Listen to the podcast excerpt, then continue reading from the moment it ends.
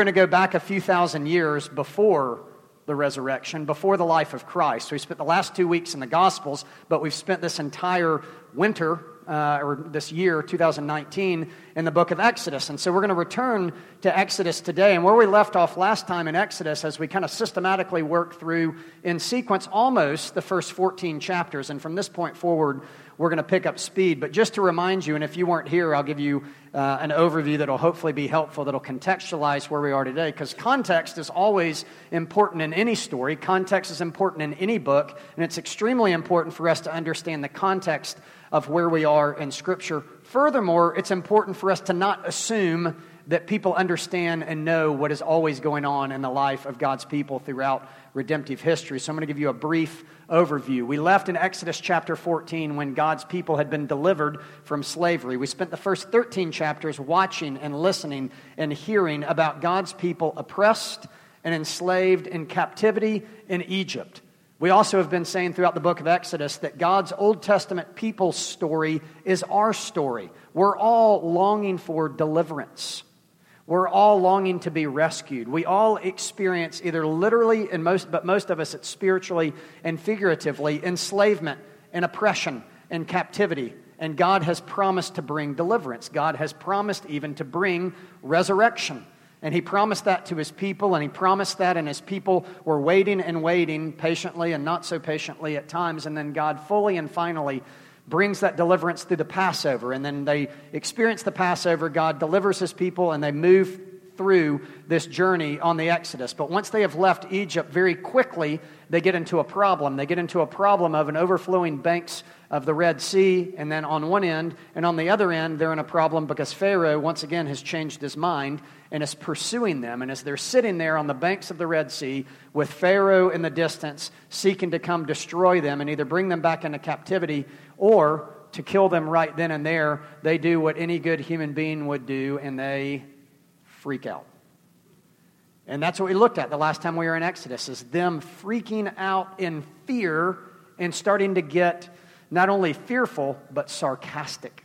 Sarcastic with the Lord, sarcastic with Moses, paraphrase, saying things like, Oh, I know why you brought us here. There weren't enough graves in Egypt. That's why you brought us here, just so we could die here and instead of die in Egypt. And then, in a real seminal moment of leadership, Moses, who is the leader of God's people, turns to Israel once again, paraphrase, and says, Shut up.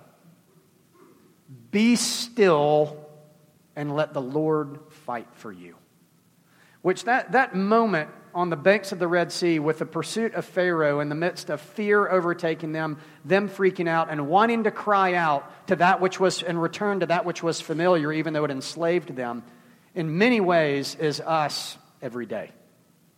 We live on the brink of that moment where fear overtakes us, where we want to revert to what is safe and what is known, even if it enslaves us and captivates us in a negative way. And what we need to hear is what God's people needed to hear in that moment, which was be quiet, be still, and let the Lord fight for you. Well, that, God does that. At night, God sends a wind and uses some natural and supernatural forces, if you will. I don't know if you've ever thought about this, but the, as the Israelites slept on the bank of the Red Sea, they had to do this all night. And all night the wind blew, blew in such a way that was causing the Red Sea to part. And then it parts, and then they cross over on dry ground. I imagine it was a pretty muddy passage to get through the Red Sea. And then once they're there, Pharaoh and his troops and chariots and myriad uh, of people through his army start to cross the Red Sea, and then the Red Sea envelops them. And God ultimately finally gets victory over Pharaoh. And then God's people are through the Red Sea, but they continue their journey and they continue their exodus to their home. And in the midst of this journey and home through chapters 14 until 20, they're wandering, sometimes seemingly aimlessly in the wilderness. Yet, what we see primarily in that group of chapters is that God provides for his people. God does not only promise to deliver his people, God provides for his people in literal ways with food and then also in spiritual ways with his presence. And he does this all the way until we get into Exodus 19. And in Exodus 19, something really particular and something really significant happens in the life of God's people. And the Lord says this specifically in Exodus 19, verse 9. He said this to Moses Behold, I am coming to you in a thick cloud, that the people may hear when I speak with you, and may also believe you forever. So God tells Moses, Hey, I'm going to speak to you audibly. Do not believe this is the way that God normatively speaks to his people, as a side note. It's a longer discussion. But in this moment, we believe that the Lord audibly spoke to his servant Moses in the thickness of a cloud and thunder and in lightning and spoke words that would never be forgotten. He spoke the words that we see in Exodus chapter 20 that are referred to as the Ten Commandments. If you will, stand, not with me, but on your own, as we read these words that the Lord proclaimed in an audible voice in Exodus 19 through thunder, thick cloud, and lightning. God spoke these words and then supernaturally and miraculously writes them on tablets of stone. Exodus chapter 20. And God spoke all these words, saying, I'm the Lord your God who brought you out of the land of Egypt, out of the house of slavery. You shall have no other gods before me. You shall not make for yourself a carved image or any likeness of anything that is in heaven above, or that is in the earth beneath, or that is in the water under the earth. You shall not take the name of the Lord your God in vain, for the Lord will not hold him guiltless who takes his name in vain. Remember the Sabbath day to keep it holy. Honor your father and mother that your days may be long in the land and that your Lord and that the Lord your God is giving you. You shall not murder. You shall not commit adultery. You shall not steal. You shall not bear false witness against your neighbor. You shall not covet your neighbor's house. You shall not covet your neighbor's wife or his male servant or his female servant or his ox or his donkey or anything that is your neighbor's. This is the word of the Lord. Pray with me. Father, we pray this morning particularly that you would proclaim your truth and that your truth would set us free. It's in Christ's name we pray. Amen.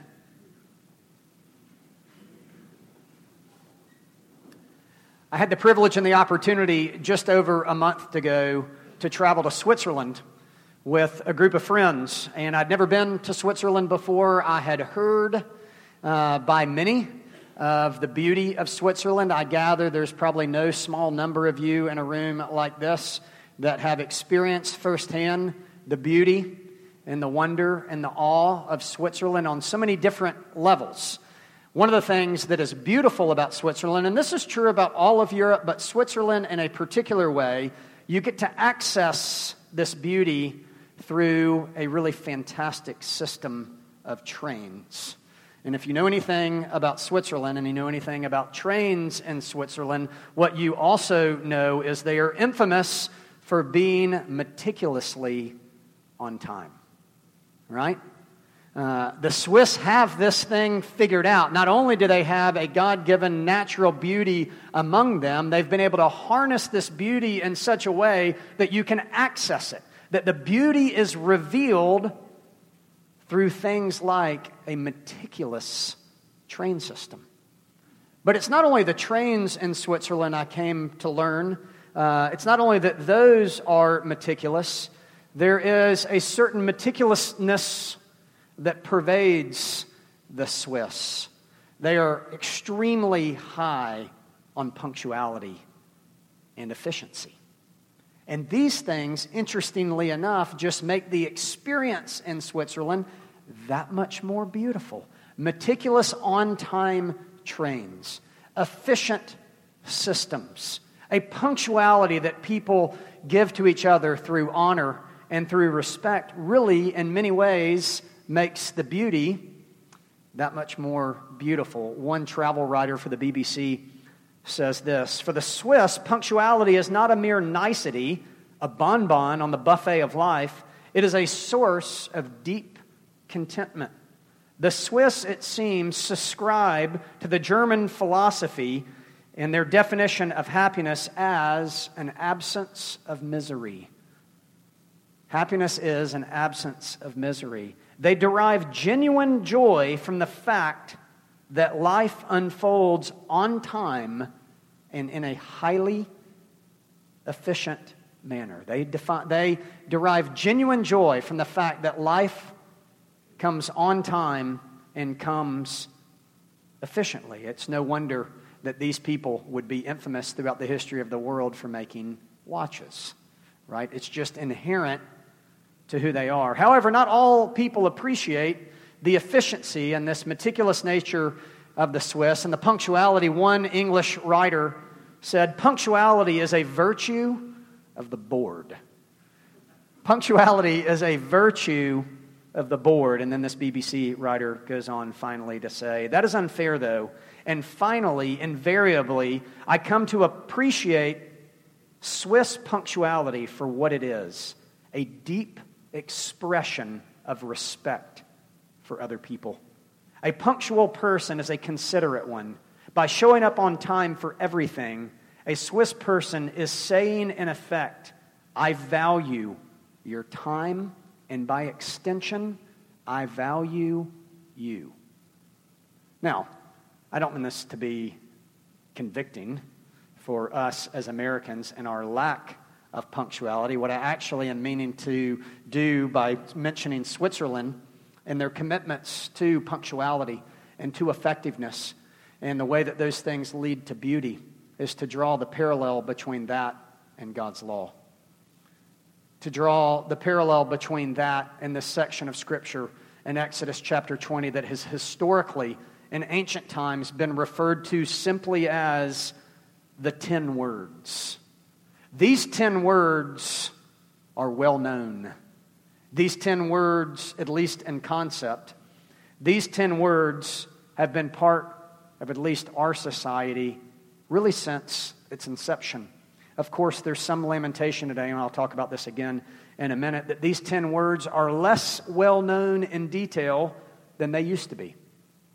These 10 words are not as prominently displayed in some public places as they used to be.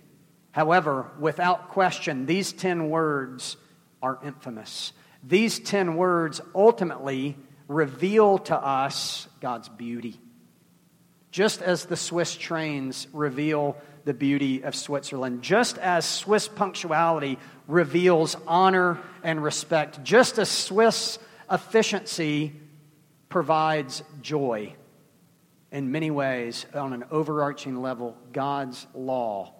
And these 10 words do the very same thing. They reveal God's beauty.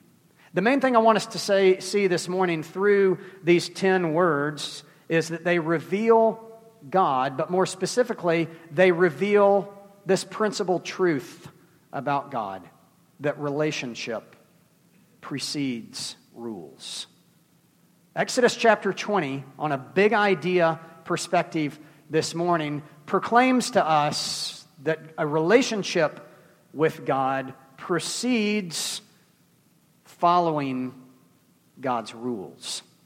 Let's unpack this in a little more detail, but we get that from the first two verses, often referred to as the preamble to the Decalogue, the preamble to these 10 words, the preamble to the 10 commandments. We think so often about what the Ten Commandments, for example, say or what they prohibit. I wonder how often we think about the first two verses of the Ten Commandments that are of utmost priority. It's important for us to understand that before God establishes his, even if you would, meticulous rules, before God establishes his efficient and effective way for his people to live holy lives, what God is seeking to establish first and foremost in Exodus chapter 20 is relationship.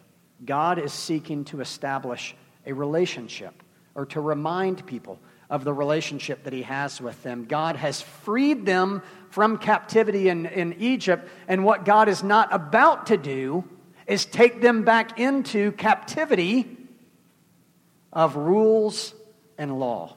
God wants to continue to proclaim his freedom from slavery out of Egypt and then speak other words, now that might be counterintuitive, but speak other words of freedom through these 10 words, through these rules, through these commandments. But it's important for us to understand that relationship precedes rules, and that following and obeying God's rules can never merit God's love or favor.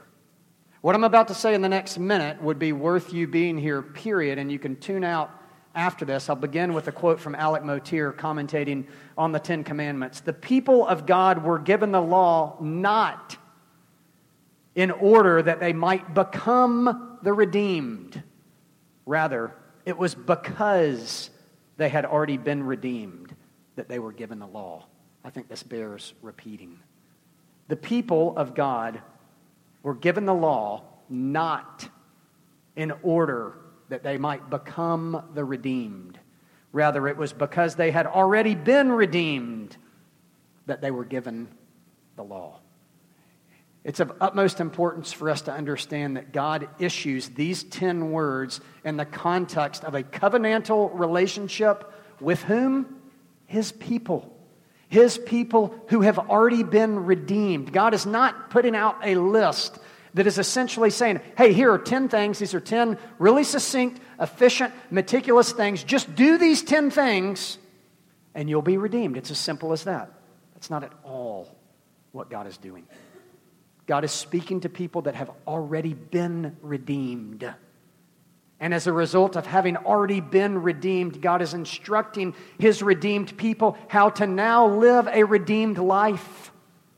He's already declared them to be righteous by His grace, not by their meticulous rule following. And now what He's doing is He's prescribing for them the life of the righteous that they have already been declared to be. But see, we rub up against this immediately because we live in a culture that is a culture that many have described as a meritocracy. We believe that obedience begets merit. And if that's true, we're all in trouble.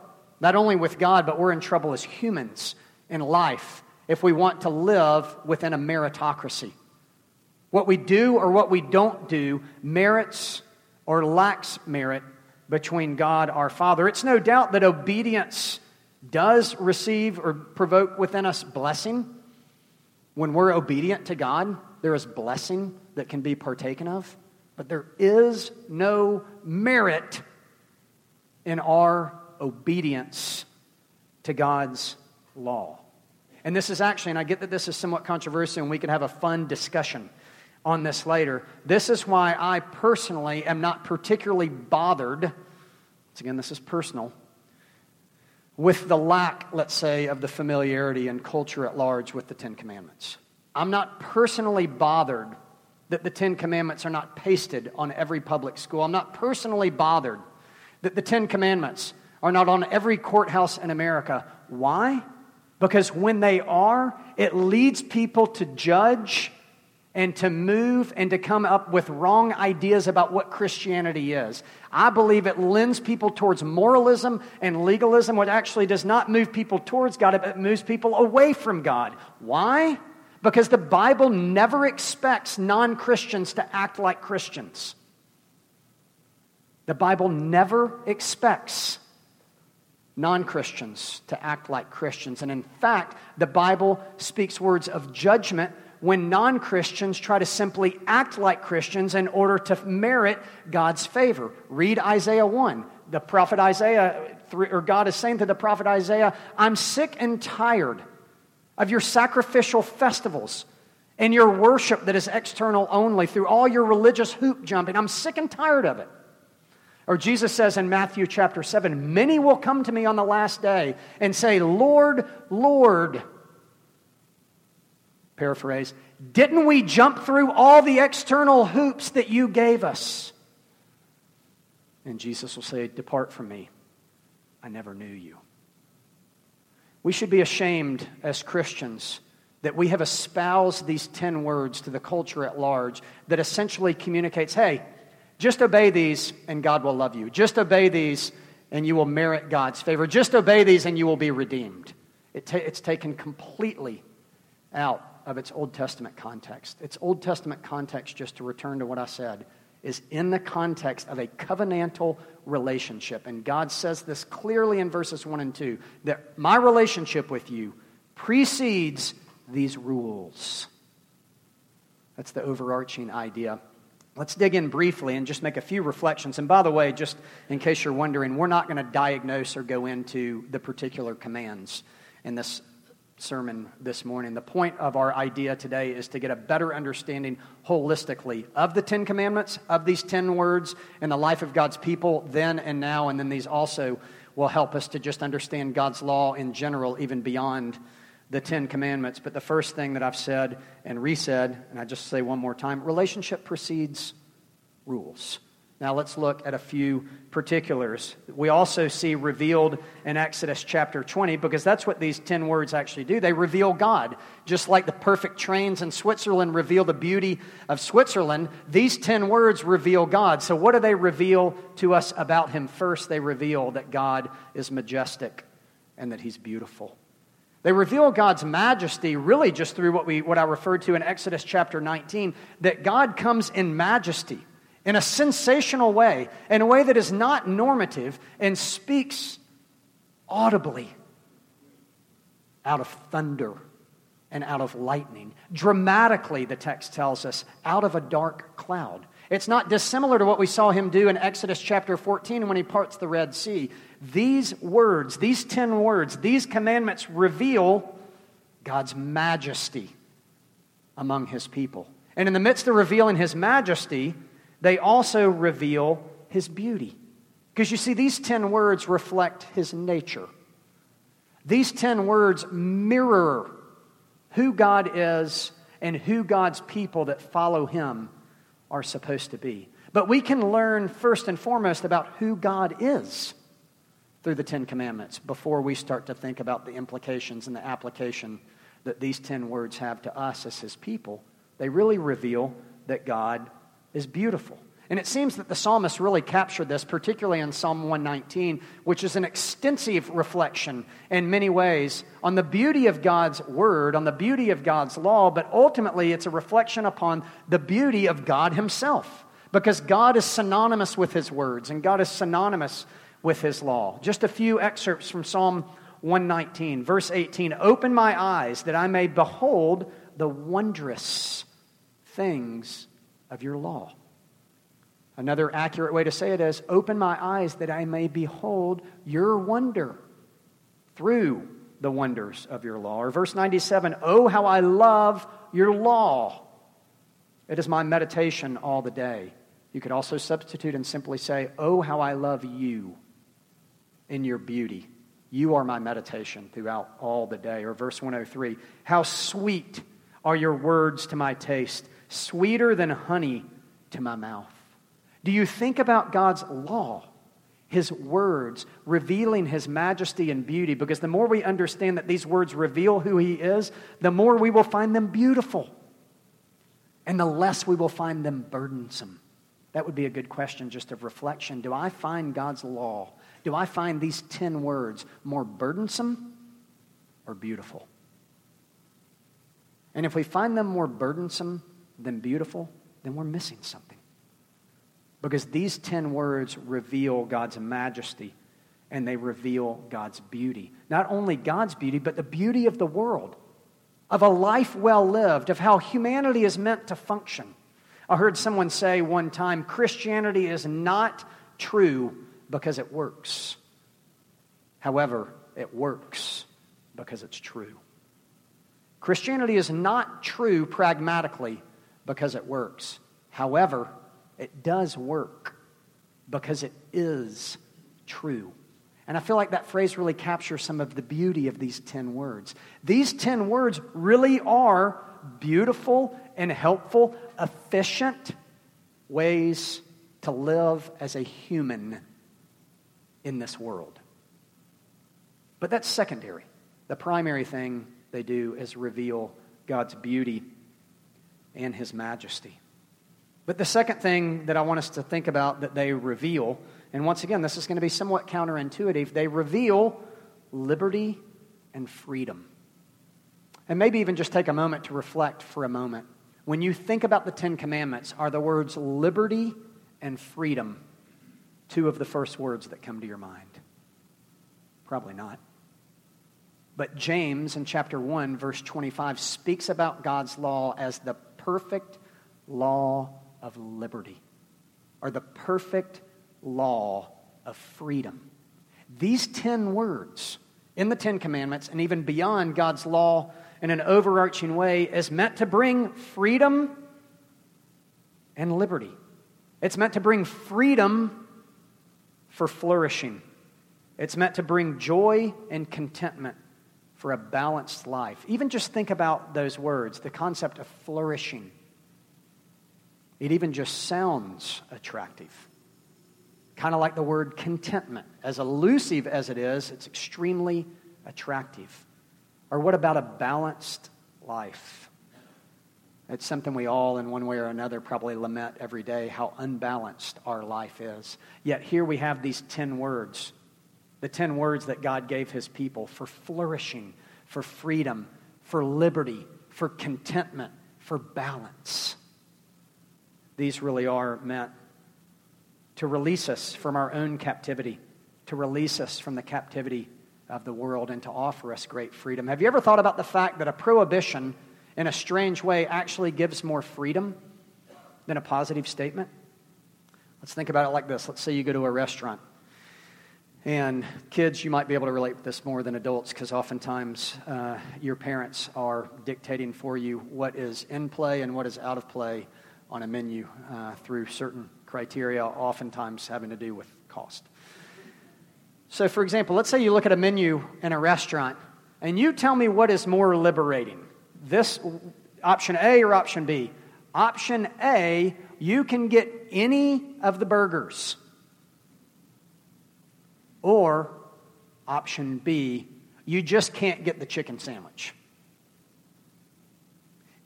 It's interesting that a negative prohibition actually offers far more opportunities than a state than a statement of positive assertion. Of course, the best example of this would be God himself to Adam and Eve in the garden. It's so easy for us to fixate on what God asked Adam and Eve to not do. But inversely, what did God give Adam and Eve freedom to do? Everything else. Anything else.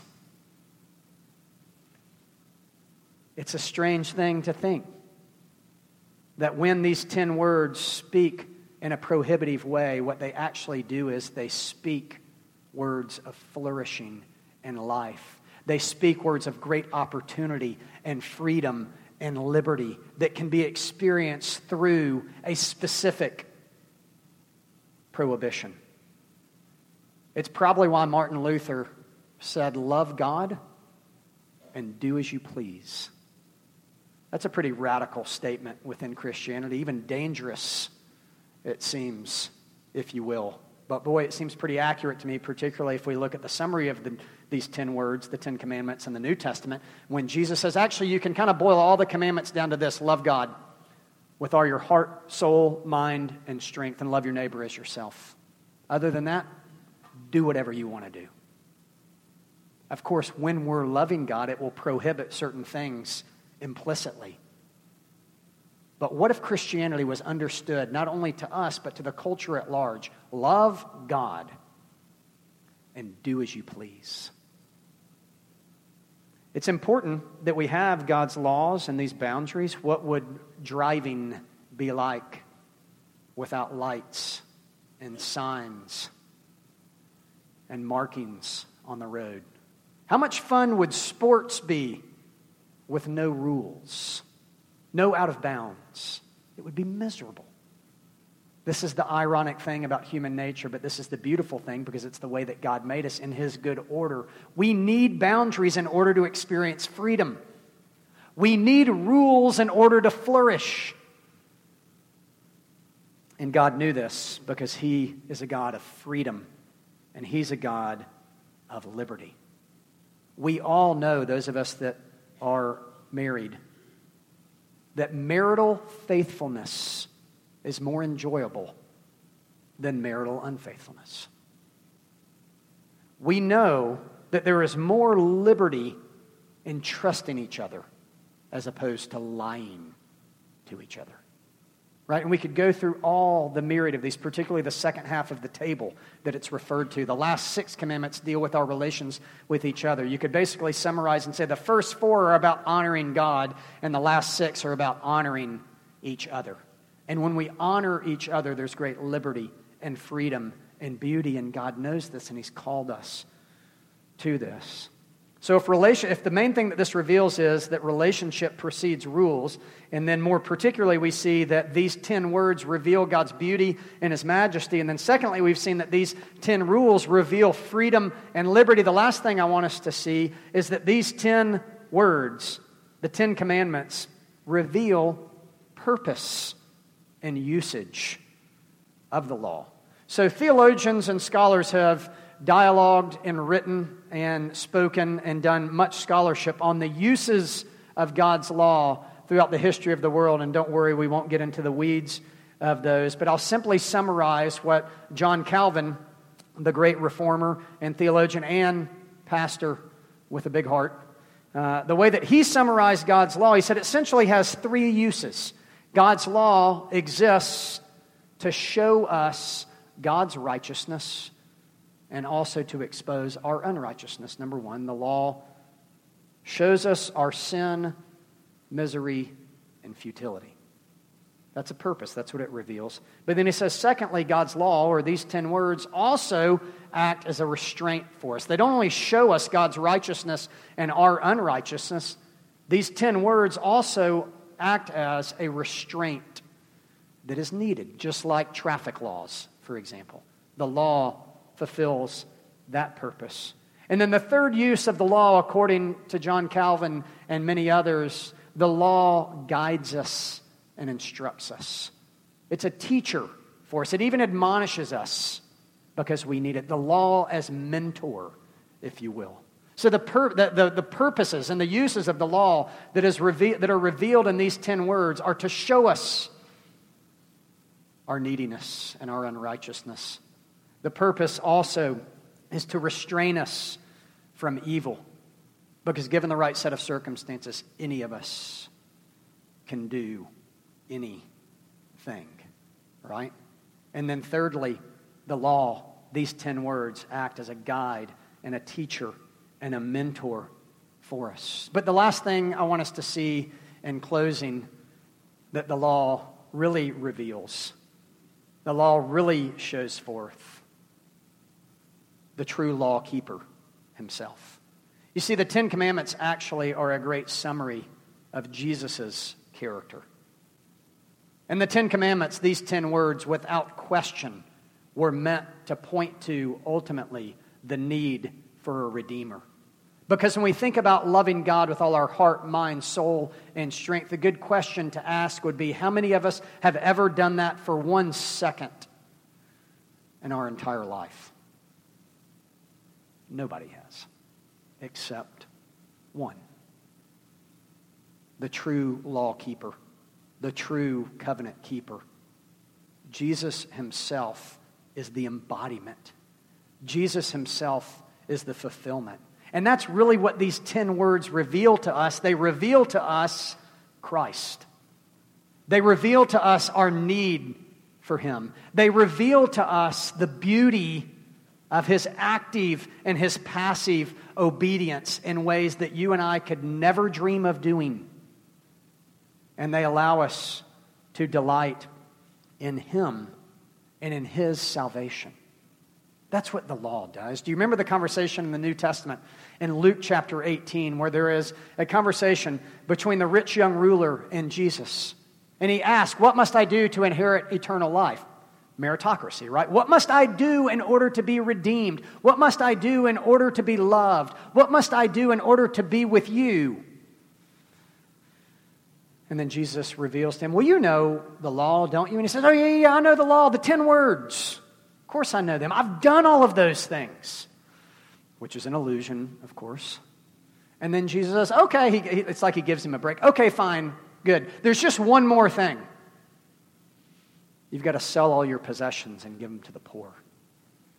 And then the text tells us this young ruler goes away sad because he knows he can't do it. And then Jesus' own disciples, do you remember what, how they conclude what just went on? Because you see, rich people, if they could not get to heaven, then the conclusion culturally was nobody can. And then what Jesus tells them is with man, this is impossible. But with God, all things are possible. If we look at these 10 words, as a list of possibilities to be redeemed for ourselves or for our culture at large, we're doomed. But if we see God's law and we see these 10 words as pointing to the one who is the true lawkeeper, who truly has never broken covenant with the Father nor with us, then these words do give great hope and liberty. I'll close with this quote from one scholar. These ten words deliver us from conceit and self righteousness. It tells us rather clearly that we had better not look for our salvation in being decent or moral, law abiding people, but that we can be declared righteous only through a living bond with Christ. Listen, who has fulfilled the whole law. Apart from Christ, the law does nothing but condemn us. But in the hands of Christ, the law remains our charter of liberty. That's the purpose of God's law. Let's pray.